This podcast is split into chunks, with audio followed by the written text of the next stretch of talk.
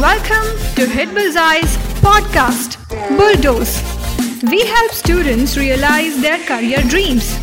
Thank you for tuning in and making your choice to succeed in your careers. Hello and welcome to Hit Bullseye's podcast, where we are trying to keep you ahead of competition by sharing current affairs, tips for various exams, and interviews with eminent speakers.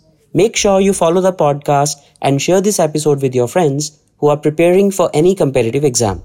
My name is Manish, and in this episode, we are going to cover the current affairs of the fourth week of February 2023. So let's take a look at the topics one by one.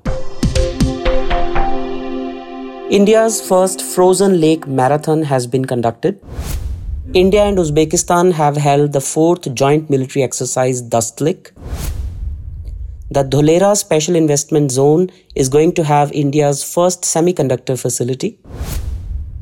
The first nuclear plant of North India has been proposed. Mr. BVR Subrahmanyam has become the new CEO of Niti Aayog. The world's highest weather station has been rebuilt.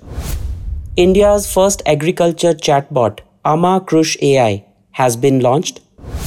The Kerala High Court has become the first High Court to publish a judgment in regional language.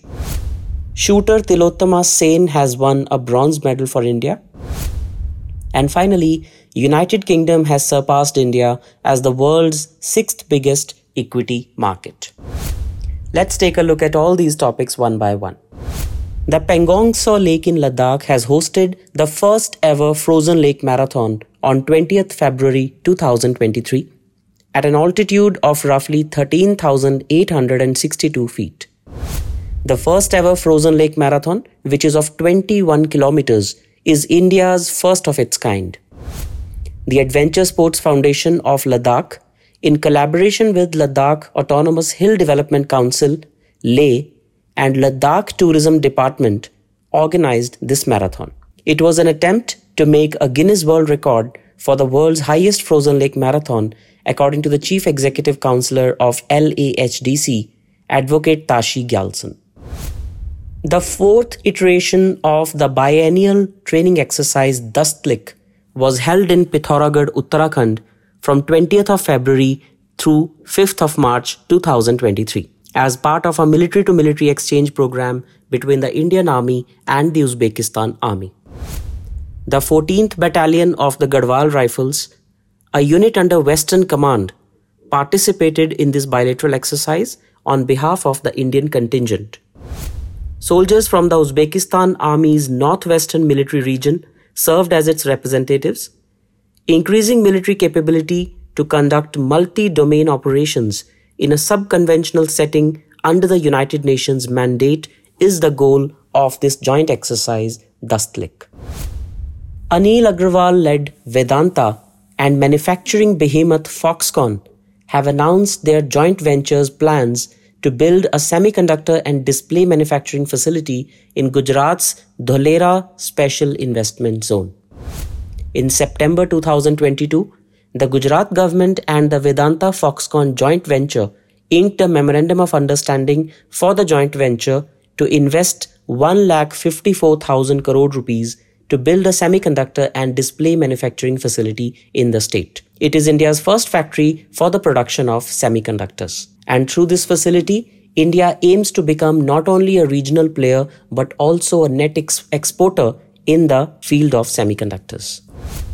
The first nuclear plant in North India would be built in Gorakhpur, Haryana, according to Union Minister Jitendra Singh. According to Mr. Singh, the centre has unanimously approved the installation of 10 nuclear reactors in an effort to boost India's nuclear capability. The Department of Atomic Energy is also allowed to join forces with public sector undertakings to get funding for the opening of nuclear power plants. Haryana's Gorakhpur, in the Fatehbad area of Haryana, the Anu Vidyut Pariyojana's pressurized heavy water reactor with two units, each with a capacity of 700 megawatts, is currently under construction. Former IAS officer Mr. B.V.R. Subrahmanyam has been appointed as the new Chief Executive Officer of Niti Aayog, that is, the National Institution for Transforming India. which is India's premier think tank for the central government. The former Commerce Secretary takes over from Mr. Parameswaran Iyer, who has been named as the Executive Director of the World Bank.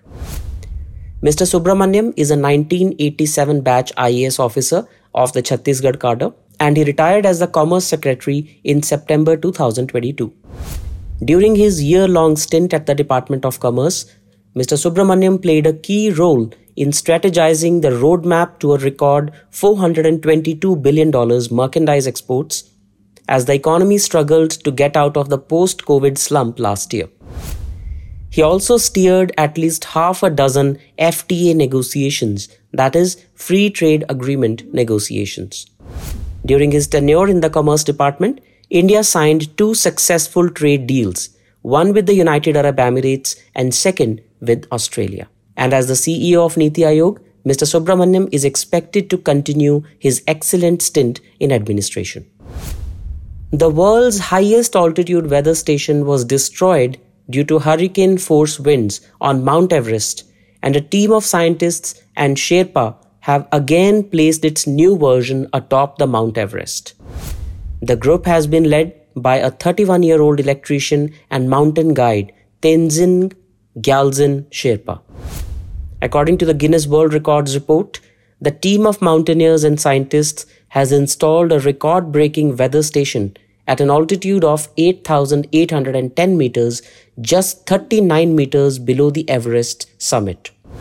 The team started reinstallation of this highest weather station of the world as part of National Geographic and Rolex's return to Everest expedition in May 2022. The governor of Odisha, Professor Ganeshi Lal, launched India's first artificial intelligence chatbot for the agriculture sector named Ama Krushai at the valedictory session of Krushi Odisha 2023 meeting. Ama Krushai chatbot will help the farmers with the best agronomic practices, inform them about government schemes, and loan products from more than 40 commercial and cooperative banks. Ama Krushai will run under a pilot project involving more than 10,000 farmers and will be implemented in full fledged in the next two months. Addressing the gathering, the governor urged farmers to take advantage of different schemes announced by the state government to promote agriculture and help the state prosper. On the 21st of February, also known as the International Mother Language Day, the Kerala High Court published two of its most recent judgments in Malayalam, making it the first High Court in India to do so. On the court's website, the Malayalam decisions were posted right underneath the English version. In order to translate rulings from English to regional languages, the Supreme Court established an intelligence, artificial intelligence team to create the SUVAS, that is, Supreme Court Vidhik Anuvad software, which is an open source judicial domain language translation tool. This tool was used by the Kerala High Court to translate the rulings and in the next few months, other high courts are expected to follow suit along with the Supreme Court. Indian teen shooter Tilottama Sen has won the bronze medal in women's 10 meter air rifle at the ISSF World Cup in Cairo in Egypt.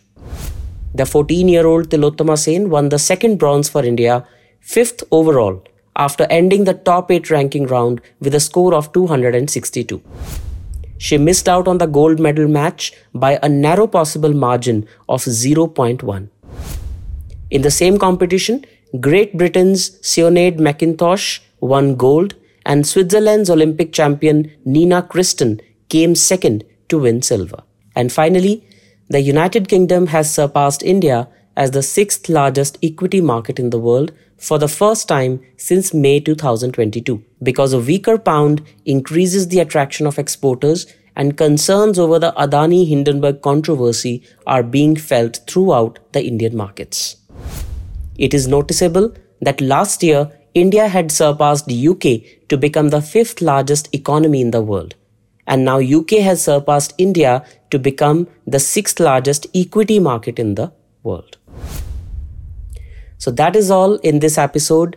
If you liked it, please give us 5 star and also share this episode with your friends so that they can also benefit from the same. Till then, this is it. My name is Manish. Thank you so much and take care.